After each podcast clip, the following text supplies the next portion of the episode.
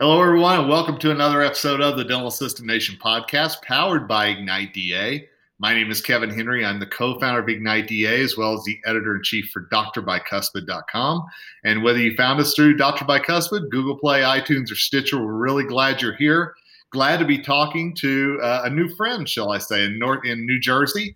Uh, we're going to be talking about dental airway issues uh, and things like that today, and that is Dr. Jessica Weddle. Dr. Weddle, how are you today? I'm fine. Thanks for having me here, Kevin. Hey, so glad to have you on. Would you just take a moment and introduce yourself to our audience? Oh, sure. Um, I'm a general dentist um, in New Jersey, as you mentioned, and I really uh, just run a family practice. But recently, um, I've developed more of a dental sleep medicine and airway kind of twist to my practice. So so there we're kind of unique in that respect. Um, but really, I, I like to take care of the whole person. Um, and mm-hmm. in taking care of the whole person as a patient, uh, we take care of their whole family. And I think that a lot of the things as a dentist, a lot of the things that we take care of are lifestyle issues. And that's why we not only look at the person, but we also look at the family because a lot of the lifestyle um, mm-hmm. really translates into well, what is the family doing? So. And if I remember right, one of the reasons that you really made this transition was something very personal to you, right? Yes, it is. Um, so I actually, I initially got into all of this because I was studying TMJ issues because I suffer from TMJ um, discomfort.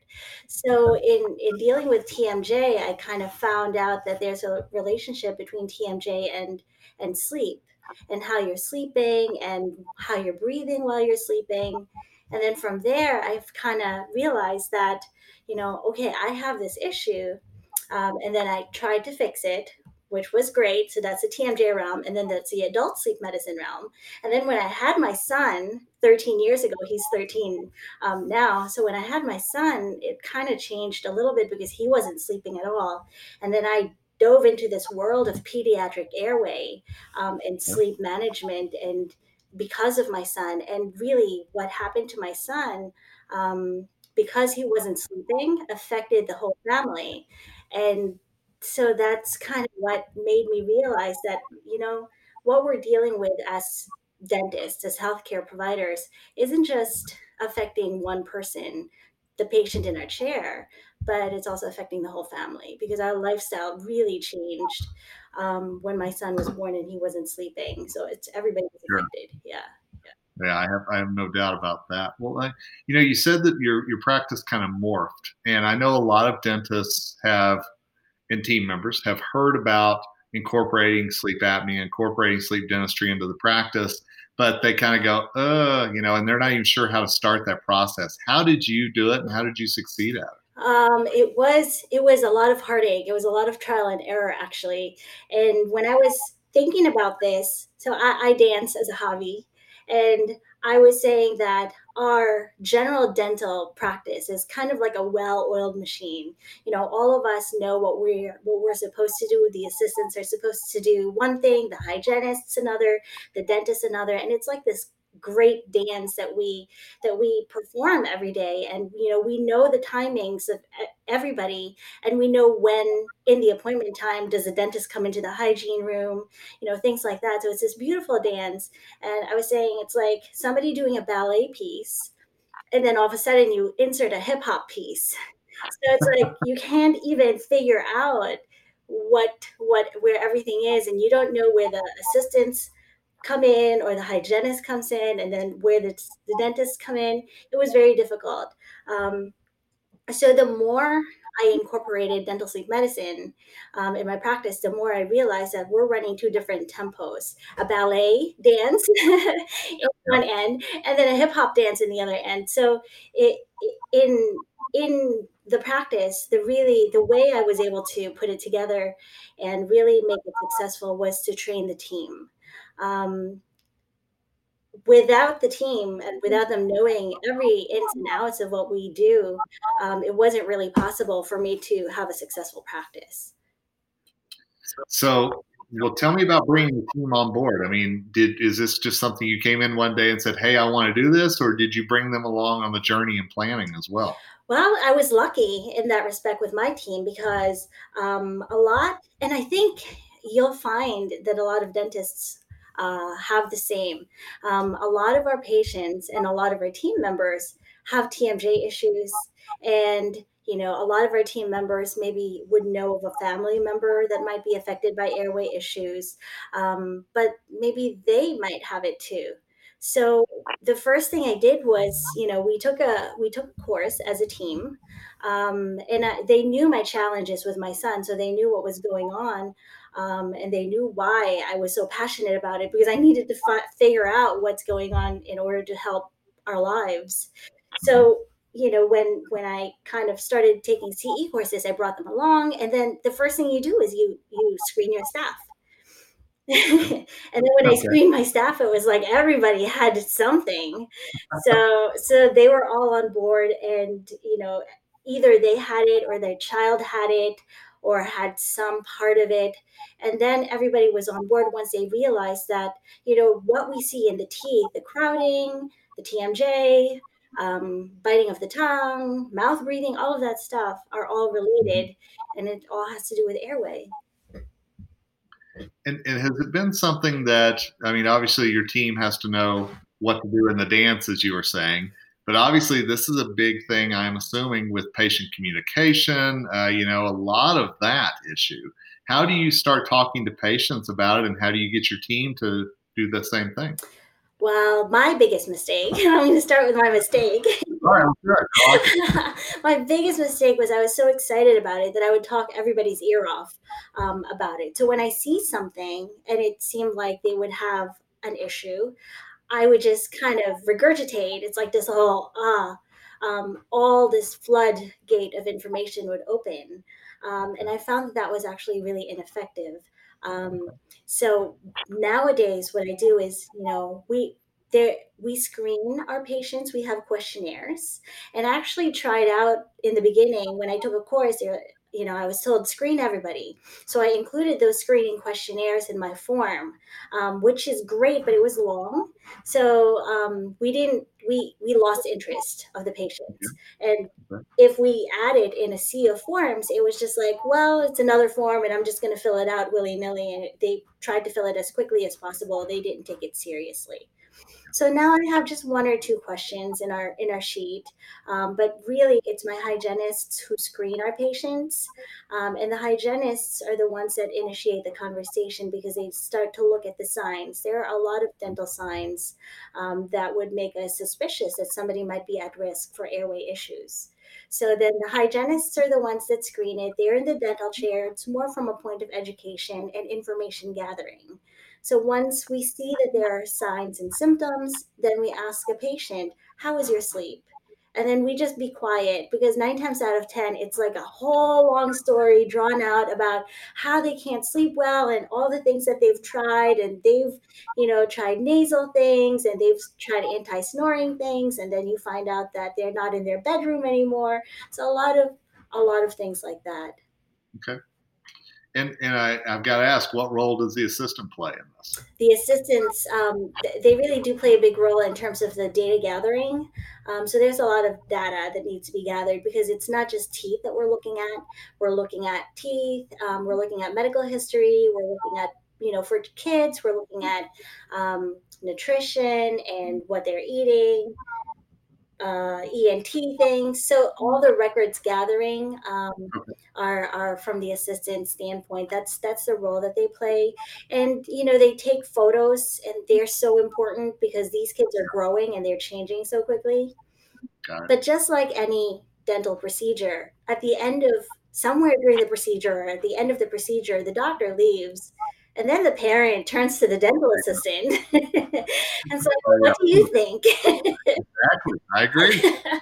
You know so if the dental assistants like they play a key role because they really are in the mouth with the dentist so they can understand everything that we're seeing not just what we're seeing but we're very tactile as dentists and nobody really can can be in our shoes as much as the dental assistant because they're working right alongside us. So they can feel everything that we're feeling. And we know what, what a normal tongue is. We know what an active gagger is. You know, we know, you know, somebody might say, oh, I have an overactive gag reflex. And then we're like, yeah, not really. or somebody says, you know, I, I really can. And then we, we understand because we, we can see it. Um, so, and we know if somebody's a mouth breather because our mirrors get fogged. Um, you know, and there's very little liquid in the mouth, and they're kind of wanting to get up, rinse a lot of times because they can't breathe with the liquid in there. So, yeah, so I, I think the assistants play a key role in in kind of just giving confidence that the office is um, is uh, an expert at doing this and that they know what they're doing. Uh, but also, it's just you know conversations with the patients and the parent in terms of allowing them to understand better what their situation is. So, Dr. Weddle, I have to ask, what did COVID 19 do for your practice as well as the airway side of your practice? So COVID 19 is really, really scary because, you know, we are in New Jersey, so we're one of the hardest hit states. Um, fortunately for the dentists here, we were given a choice by our governor. You know, we didn't have to shut down, um, but we were able to see emergency patients. Our mandate was to get patients um, off the emergency room. You know, we didn't want dental emergencies going to the emergency room. So we were able to open. But, you know, with those emergencies and also people fearful of being out, our office was unprecedentedly slow. It was just, it's, you know, again, nobody has ever experienced anything like this. Right.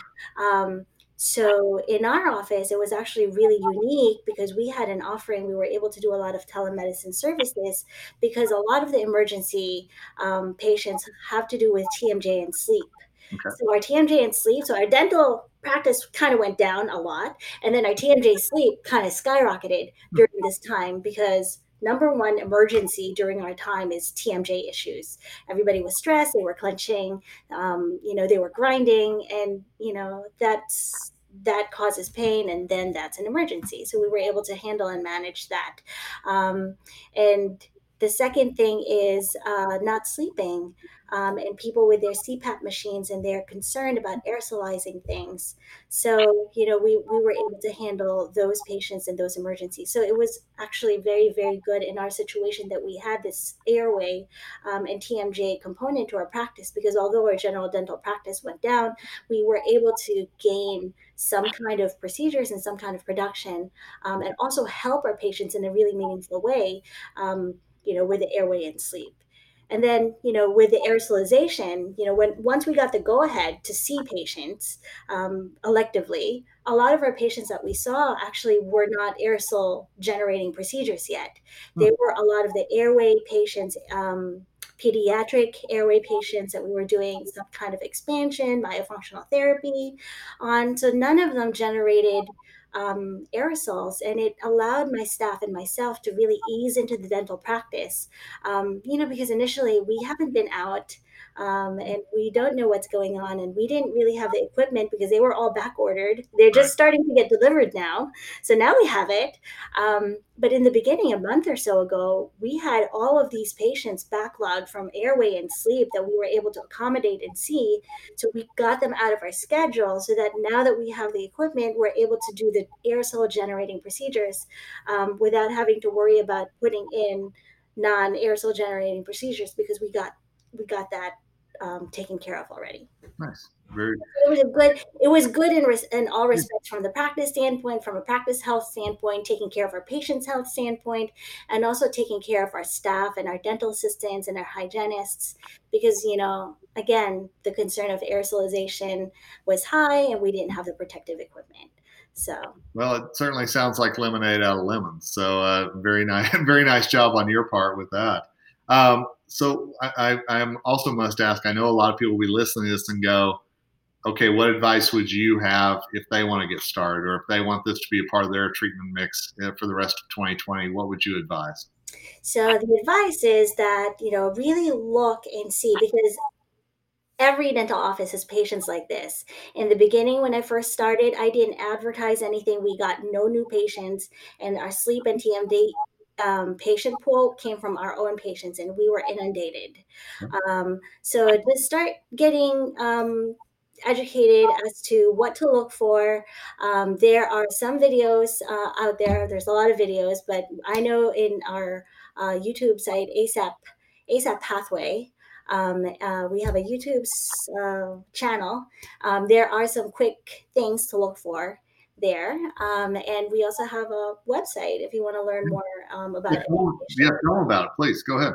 Um, yeah, so we have a mentorship program. It's a study club actually for dentists, um, and a mentorship program, and it's unique so that we can really incorporate and implement airway and TMD um, for the pediatric population um, in the practice. So a lot of times, you know, we we learn um, information, but it's hard to take that information and apply it into our own unique general practices. So that is the biggest challenge for myself and my my partners, Stacy Ochoa and Tracy Wen. Um, the three of us, when we learned all of this, we're just like, okay, well, we have all this information. Now what? We can't apply it in our practice, and we all have different practices. So the three of us kind of just started talking, and then we tested things. And it, okay. a year and a half of this kind of culminated into this study club um, and mentorship program because we know that without implementing it into the actual practice, then there's really no value to the information. Well, I know that uh, you're a success story with putting it into your practice and navigating through all the landmines and everything else that go along with putting it in there. So give them give them one more time how they can find out more about you or, or what you offer. Um, the website is ASAP Pathway, so that's A S A P pathway.com. Great. So ASAP means airway, uh, stands for airway, sleep, and pediatrics. I like it. There you go. Good acronym.